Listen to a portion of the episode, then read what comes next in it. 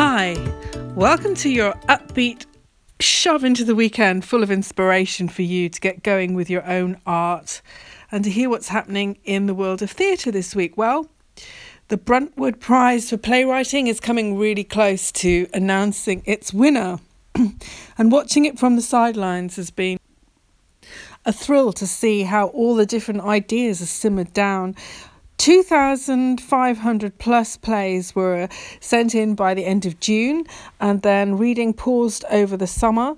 And then a group of 100 plays were announced. It's interesting this year because it's actually 115 on the long list because international writers have been included for the first time, which is great. And this year we can see some American and Australian writers come through. Great to see what's happening over the pond there. So, what really grabs me is the inspiration between all of these synthesis of ideas and how we get to the final sort of uh, winner. And the title shed exploded view by phoebe eclair powell. Salty irina by Eve Leigh. Glee and me. Just titles that really just grab you and jump in. And if you have a, a, closer look at the 100 plays that were shortlisted, you get even more of just a curious hook into what the play is. And of course, on the long list, we don't find out what the play's storyline is, and that almost makes it more curious to have a think. There's things like 14% as a title by Razor and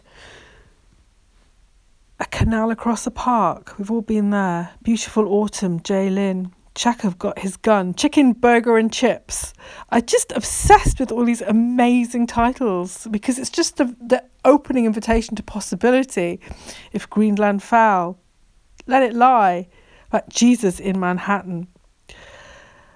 Pavlov's dogs. That's one that's an international that's made it through to the shortlist. The home front. This is my verse, this is my song. How about you didn't know you were thirsty until you started to drink? And a good one for a Friday. What does it take to slay a dragon by St. George? Because, of course, you can use your uh, pseudonym. And we've had things like Ladybugs and Felicity Flimflam. I want to be that. Brill Creamer. Boo Boo the Foo. Uh, it's just Honoria Dickens. It's just almost as much statement is being made by the pseudonym as by the title itself. Oscar Lilman, Mary Wollstonecraft. It's good to know all this amazing ingenuity is just alive and kicking. Smoothie Land. So, moving from this great big pot of 115 long list writers is the short list and in that, we do get to hear about the actual stories that the is behind these amazing titles. And sometimes looking at the writer's background can give you an insight into what they've chosen chosen even to write about. And I think that is really what my sort of lesson from all this is, is from taking so Jacob Kay studied drama at University of Lincoln. His bio says that, that expanded his horizons, and so much so, his play Glass, a dystopian future where gla- water has become a precious commodity. Because if you travel from water to silicon dioxide, then glass is the journey in between. Glass deals with responsibility, fear of the unknown, looking at how we cope with the world cracks and shatters around you, just like the text. So I love that how the writing of the actual play is going to mirror the theme and the title itself.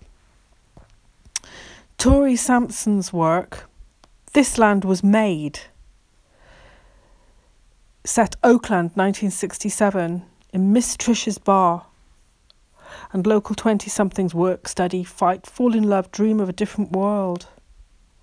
This is a world where the Black Panther Party is organising armed patrols against police brutality following the adventures of an on duty policeman officer.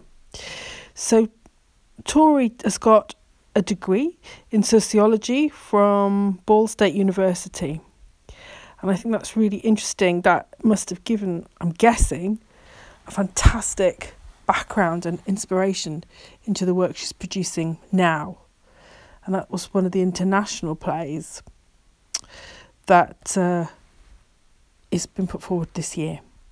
So, Michael John O'Neill, his bio reads that he is a theatre producer living in Glasgow. Akita is his play, his first full length play. And this Akita is a visit home to see the sister. It's all Northern Ireland and church and wishing it were better. And would you look at that now, cutting through the marram grass? At the edge of your sight, this this slow beast leering in. This whole idea, I guess, of a slow beast. Leaving a place, coming back. I think with what's happening right now, I think that is an incredible, insightful play into how we can see the world that we're living in. But New Orleans having, I would say, a slight complexity um, with how we view it, or maybe that's just our view looking in. So, another writer that I just wanted to home in on is The European Hare by Sami Ibrahim. This does seem incredibly graphic, I will be honest, before I describe it. But all the same, you just really want to know. The European Hare Somewhere in Norfolk, a family is under attack from luxury houses to the south to the hares in the underground to the land beneath it. As earthquakes strike, the hares plot a revolution to overthrow the humans. All the while, the humans argue over their own petty relationships who should stay, who should go, and whether this old house on an old patch of land deserves to stay standing. Sami is from London, and his recent play, Two Palestinians Go Dogging, won Theatre Uncut's Political Playwriting Award. And he's recently been commissioned by Oxford School of Drama to write Winter, sorry, Wonder Winterland. So I think if we're just reading his bio, incredible bio, then it's just interesting how each opportunity that he's taken has built to this composition that he's created. And I think this is what I'm really getting from reading all about these amazing plays, one of which is going to be the winner. I'm sure we'll see all of them in some form or another. That it's one step leading to another and it grows. And eventually, whatever art you're creating is a composition. And that all depends on where you're standing. So, if you do want to get a fresh approach to your art, your theatre, what I've picked up from this, quick way is to stand somewhere else, to, to take a different view, just try that. And if that's not right for you, but then you can always look at the steps that have taken you to where you are right now, and that might trigger you forward to see the composition that is natural and on the flip side of that might decide to go in completely the other way. But i think having those options of how you want to move forward with what you create is really at the heart of you giving your work to the world because that's what it's all about after all. Is one you and the world deserves to hear your work.